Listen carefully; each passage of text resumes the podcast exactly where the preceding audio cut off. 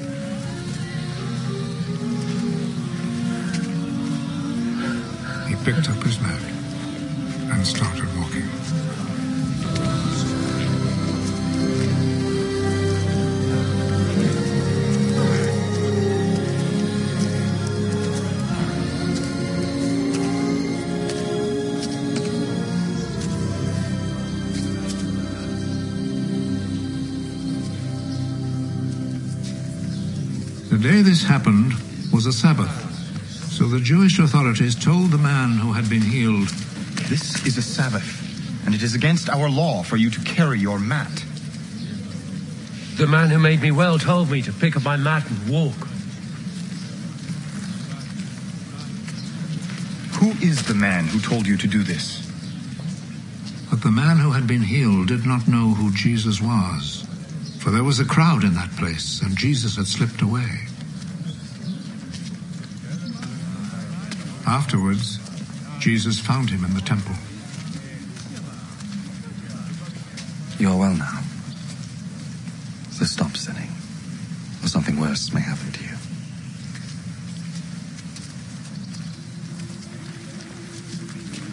Then the man left and told the Jewish authorities that it was Jesus who had healed him.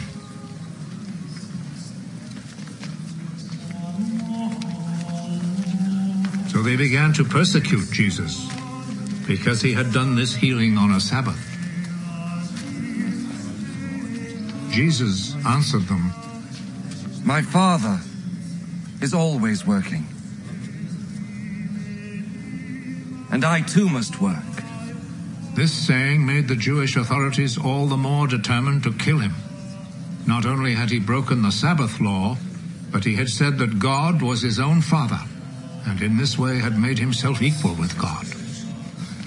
So Jesus answered them, I tell you the truth.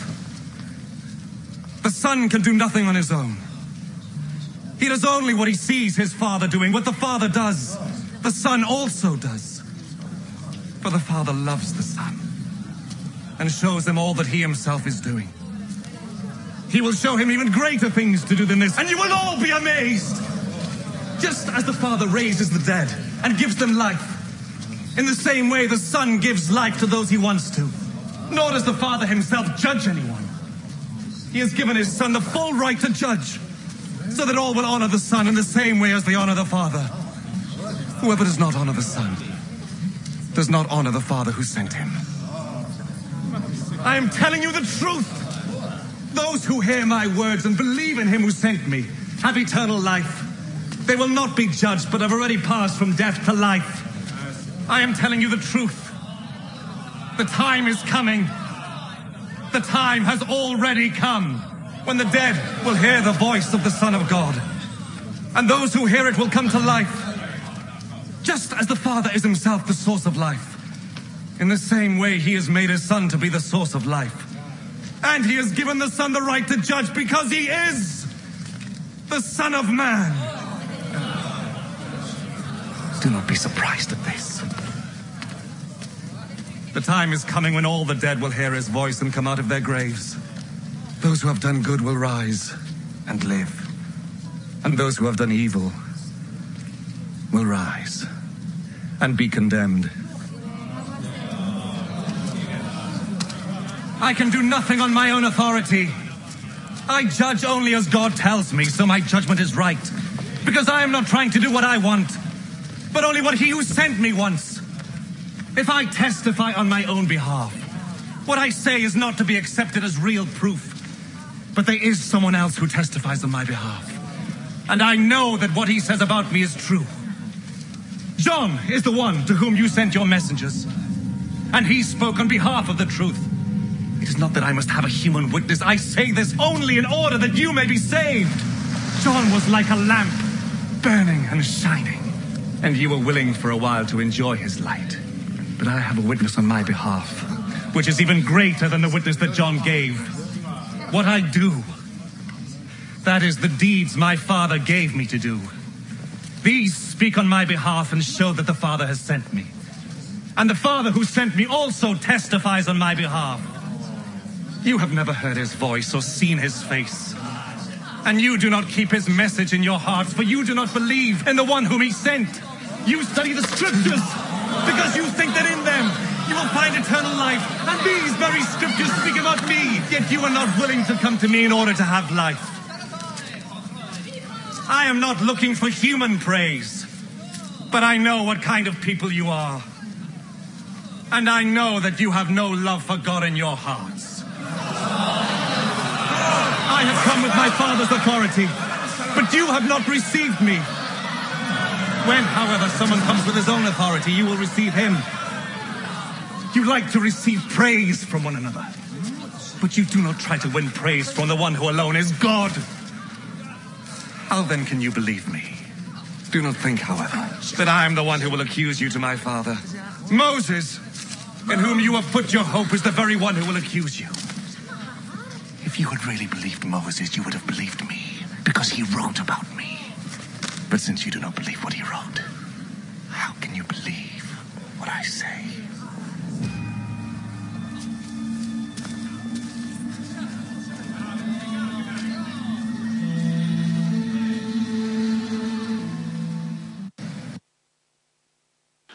I hope that brought it to life for you a bit more.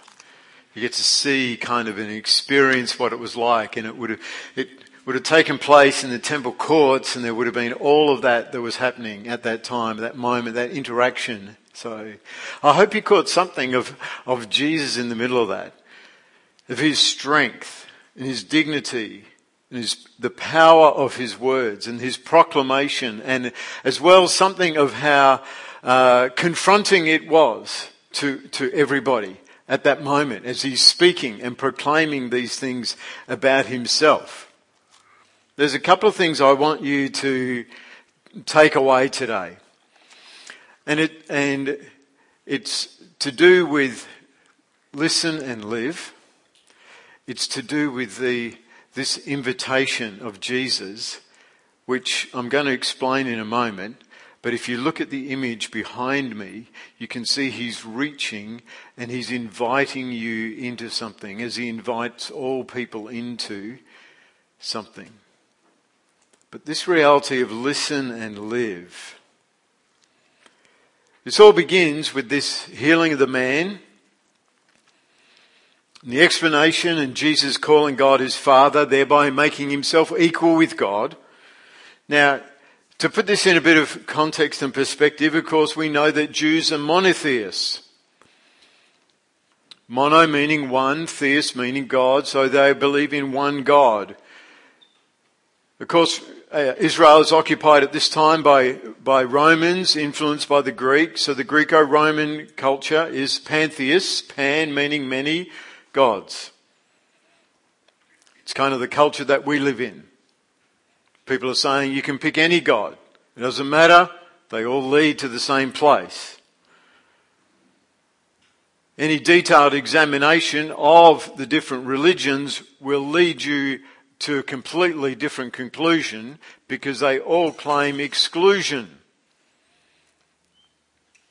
We claim that as followers of Jesus. And here we have a Jewish man standing in the Jerusalem temple claiming equality with the one true God. And for the Pharisees of the day, for the religious leaders of the day, which in many ways are like our modern day parliamentarians, it was the height of blasphemy, deserving of death. And so the question confronting them is what do you do with a man who claims equality with God? What do you do with a man who claims equality with God? Well, the obvious answer is you kill him. That's what you do with the man who claims he's equal with God. You have to decide, in the words of C.S. Lewis, C.S. Lewis says you have to decide, is he a liar, is he a lunatic, or is he who he claims to be, which makes him Lord of all, and therefore you bow down and worship him. There is no other alternative, liar, Lord, or lunatic. And so you have to say, well, what evidence does he have? And if you, as Jesus begins to unpack in this explanation, you, you, he points to miracles, and up until this point, remember what's he done? What are the miracles he's done up to this point? How many of them are there? There's seven in the Gospel of John. How many has he done so far?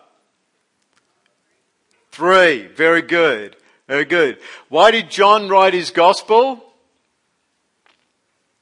Yep, that's the short answer.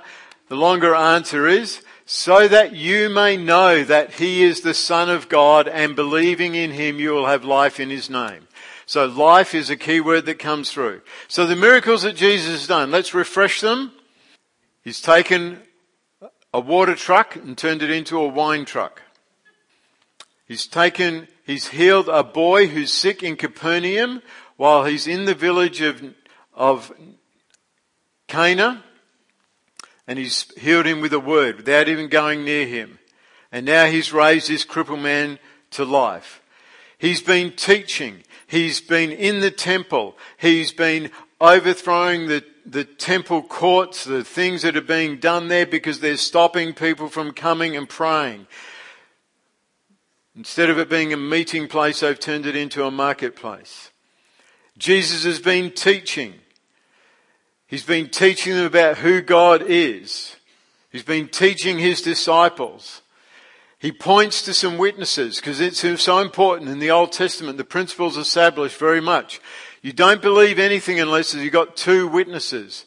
And so this is part of what Jesus is doing. So he talks about John the Baptist as a testimony, is one who testifies, but he also says his miracles and his teaching are testimonies of, of him that they, and so they can be trusted. And then at the end of that scene, as you saw, there's this marvelous confrontation where these people who are so steeped in the law of Moses, Jesus says, it's Moses who's going to condemn you, not me. I mean, that is like, like that's intense, as you saw in that clip.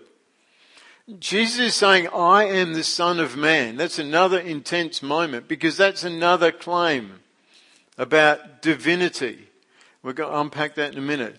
So, Jesus makes this claim in verse 22. Please, if you've got your Bibles, open them, keep them open. John 5, we'll go through this very, this passage, not in detail, but we'll do some overview statements. So, verse 22, Jesus says, The Father has given the Son absolute authority to judge.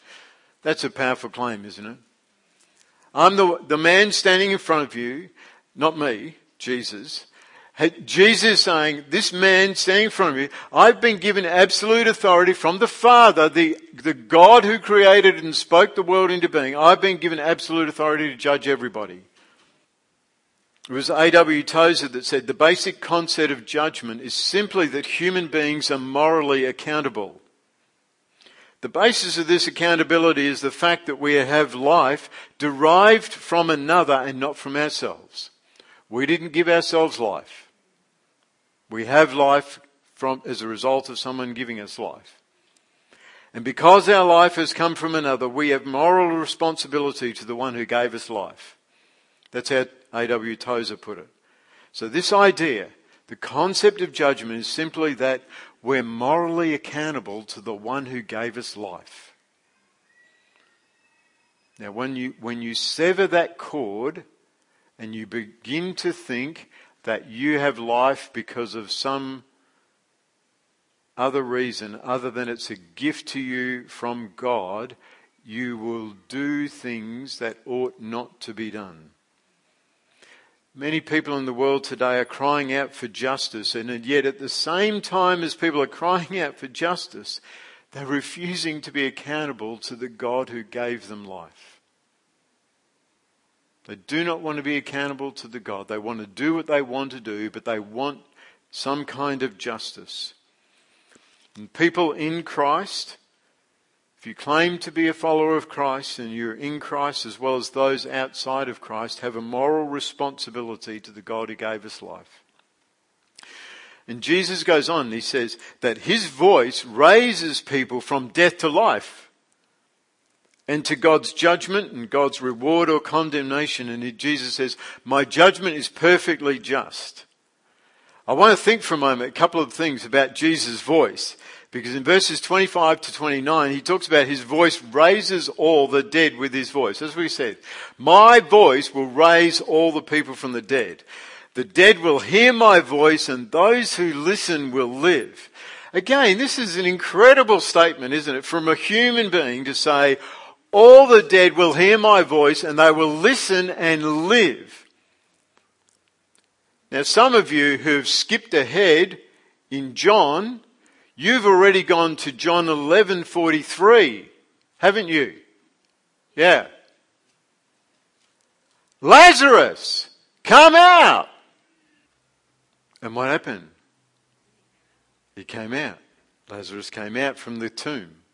We're going to come to Lazarus in a couple of months, probably. I don't know. But we'll get to that story eventually.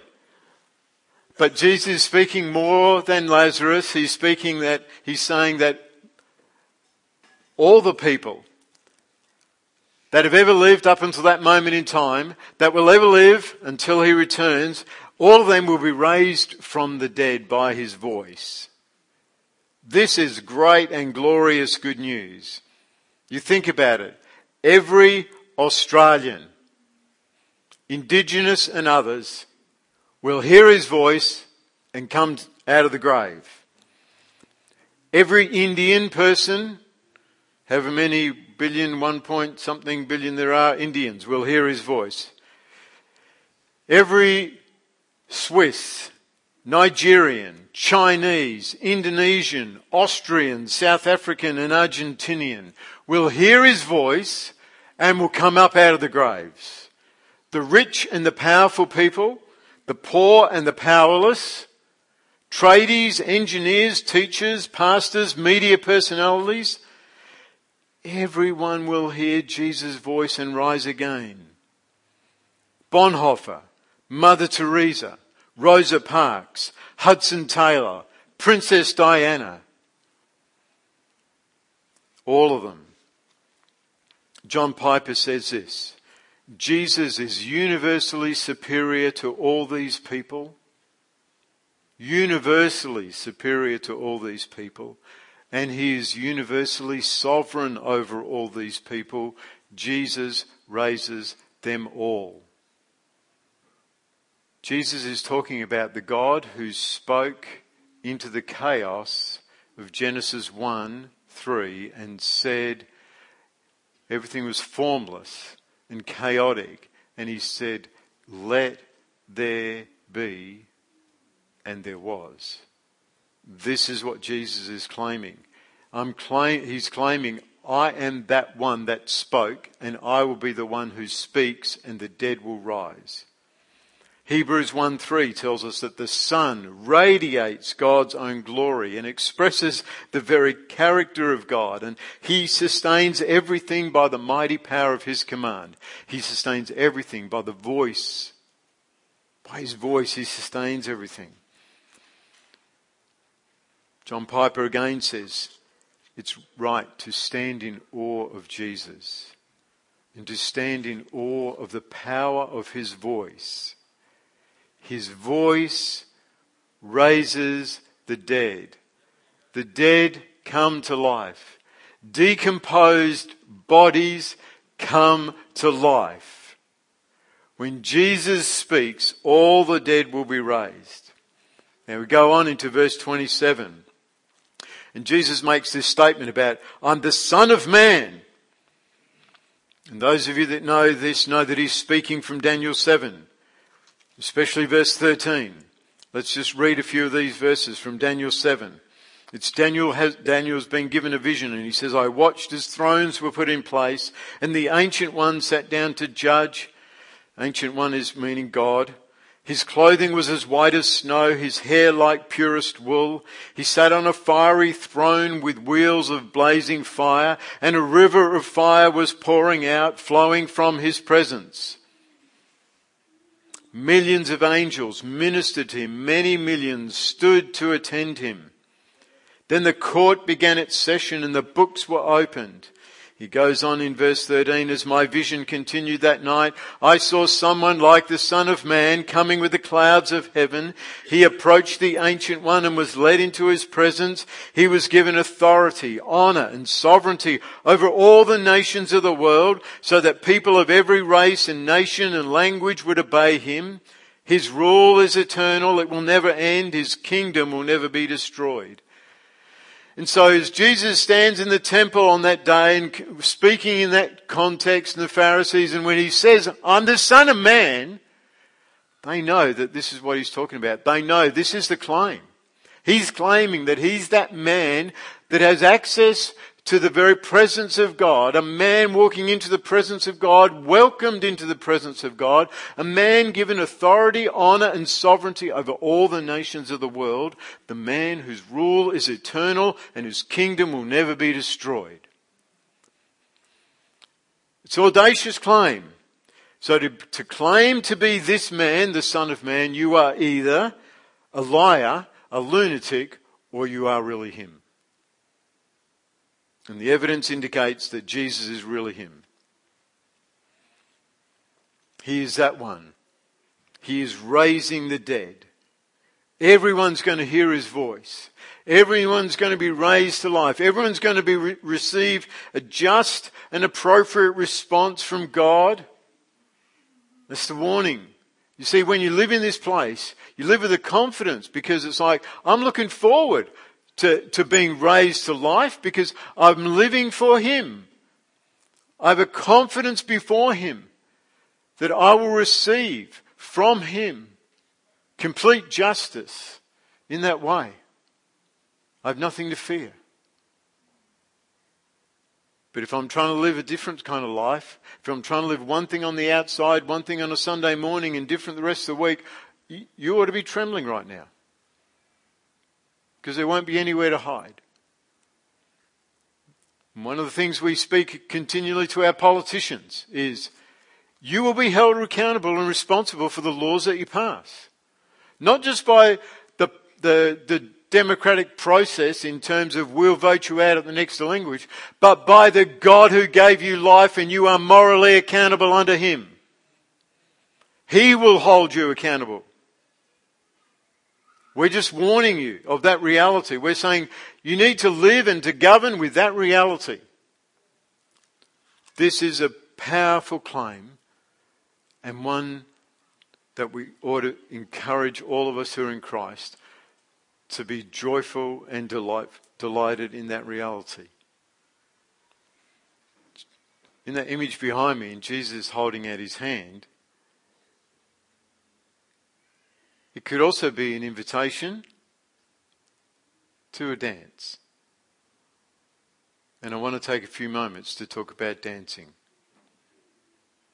But it's the kind of dancing where two people move in seamless unity, in time with one another, and the music, the flawless execution of a dance that's been practiced over hours and hours.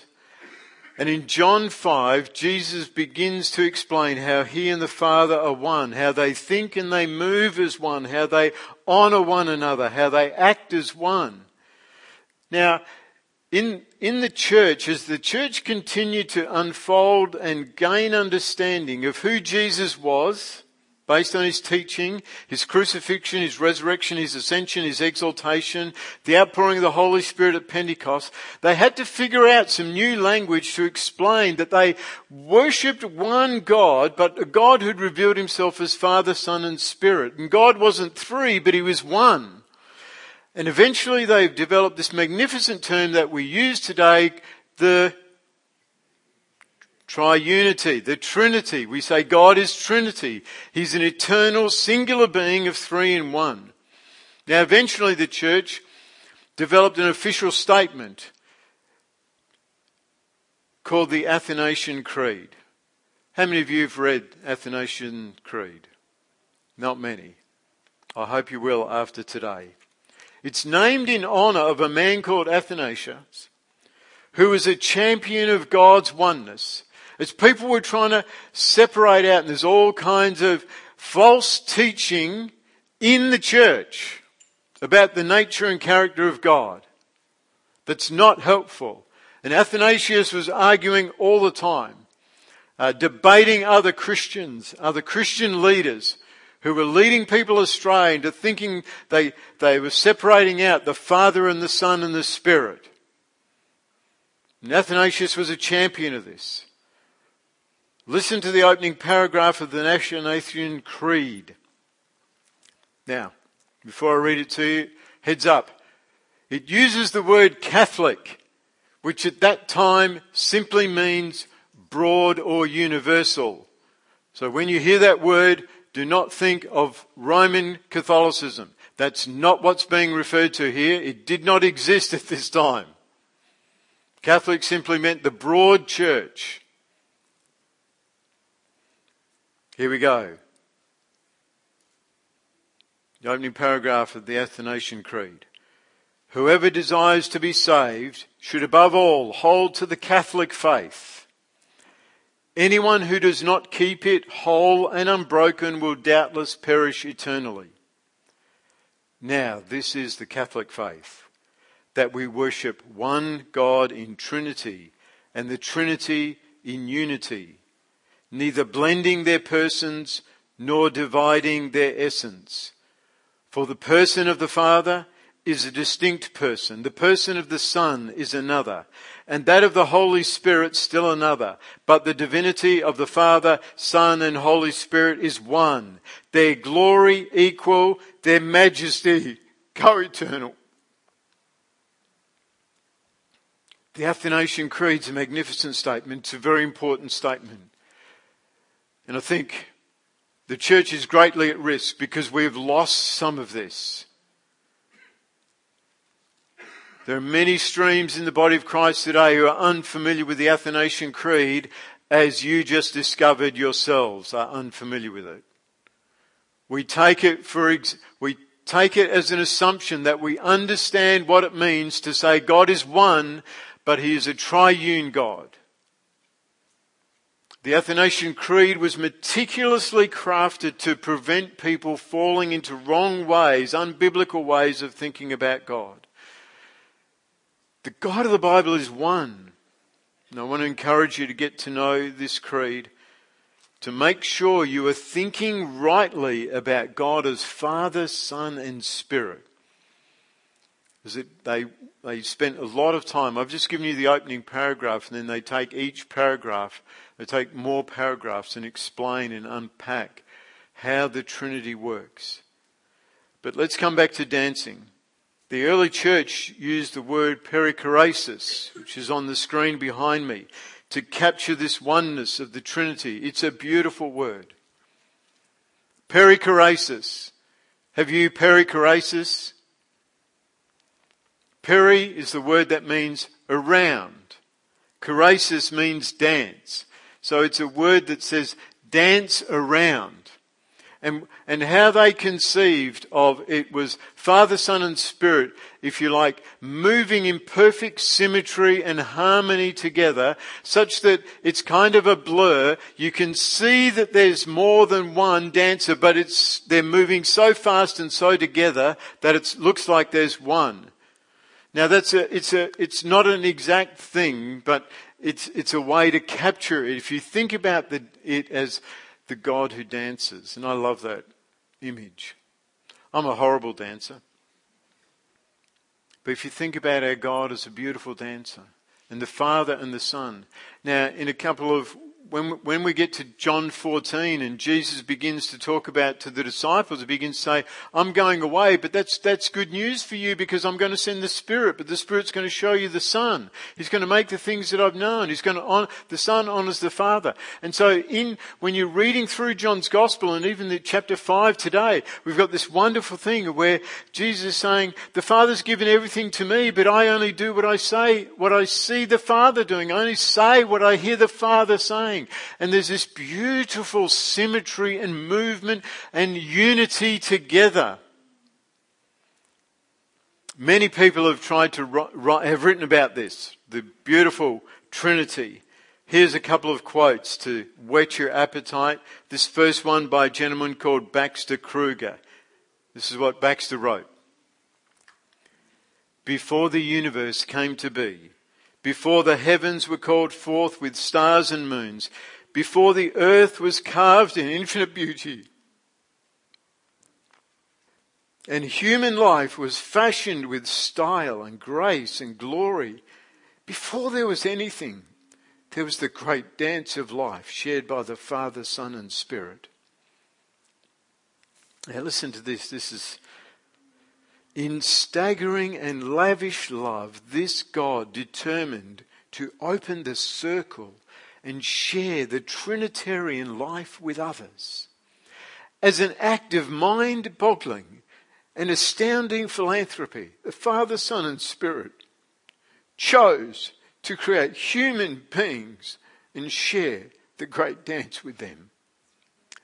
Oh, this is so good, so important. So important you understand that following Christ is so much more than, than thinking rightly and having the right understanding of the Bible. It's about being caught up into the dance of God. Learning the steps so that we keep in time with the Father, Son, and Spirit. That's really what it's about. Jürgen Schultz wrote this in terms of the same thing. The triune God lives in an incomparable celebration of eternal joy. Could you just stop there for a moment and listen to that again? The triune God lives in an incomparable celebration of eternal joy. So many people wrongly think of God as angry and mad and sad. He's not. He lives in an incomparable celebration of eternal joy. The Father, the Son, and the Spirit have a rich and overflowing life with us or without us. They did not decide to create us for their benefit, but for ours. Because that is how God lives. This is how God loves. Schultz concludes and he says, the Father lives for the Son, and the Son lives for the Father, and they share all things together in the Spirit. Not self-centered, but other-centered. This is the glory of what we're called to as we follow Christ. It's the, the, the eternal dance that human beings are created for, the perichoresis to dance around in the Godhead, to enjoy and delight ourselves in Him now and for eternity. That's what we're invited into. Oh, we need to recover this. New Life Church, we're not very good dancers as a church. But we need to first of all learn to dance in our hearts with the Father, Son, and the Spirit. We need to learn to dance in worship and rhythm, that rhythm of flowing with Him. This, this thing of not being self centered but other centered because that is who God is. This, this so important um, that we understand this, this I was thinking a few weeks ago when I spoke to you and I was saying we, we need to be Bereans in terms of the songs that we're singing and I'm just thinking of that, that terrible lyric that you didn't want heaven without us so you brought heaven down. It's, it's just not that at all. They invited us into the dance. The dance goes on with us or without us. The dance is eternal and the dance is glorious. It's everlasting. The dance is complete in itself.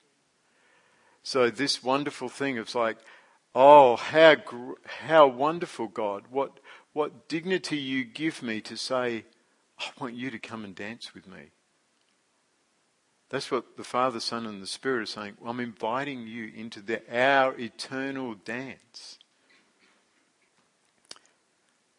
We'll go to the last slide, thanks.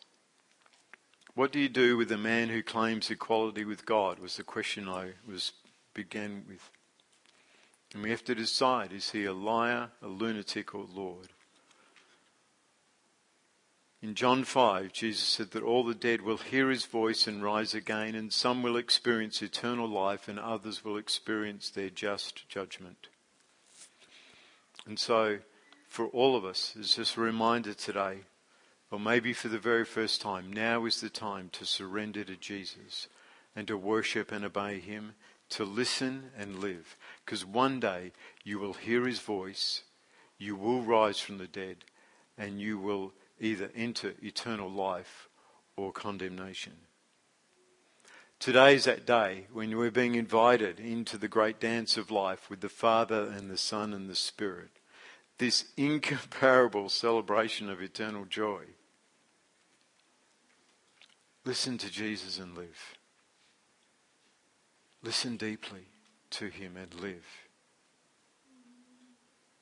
When you go home today, take out John 5 and read it through slowly and listen to him and live. Think about the dynamics between the Father and the Son and the Spirit that Jesus is un- unpacking Think about what it means to be caught up in the dance. You stand with me, I want to pray. As we close and the worship team can come, just invite you to pause for a moment, close your eyes and bow your head.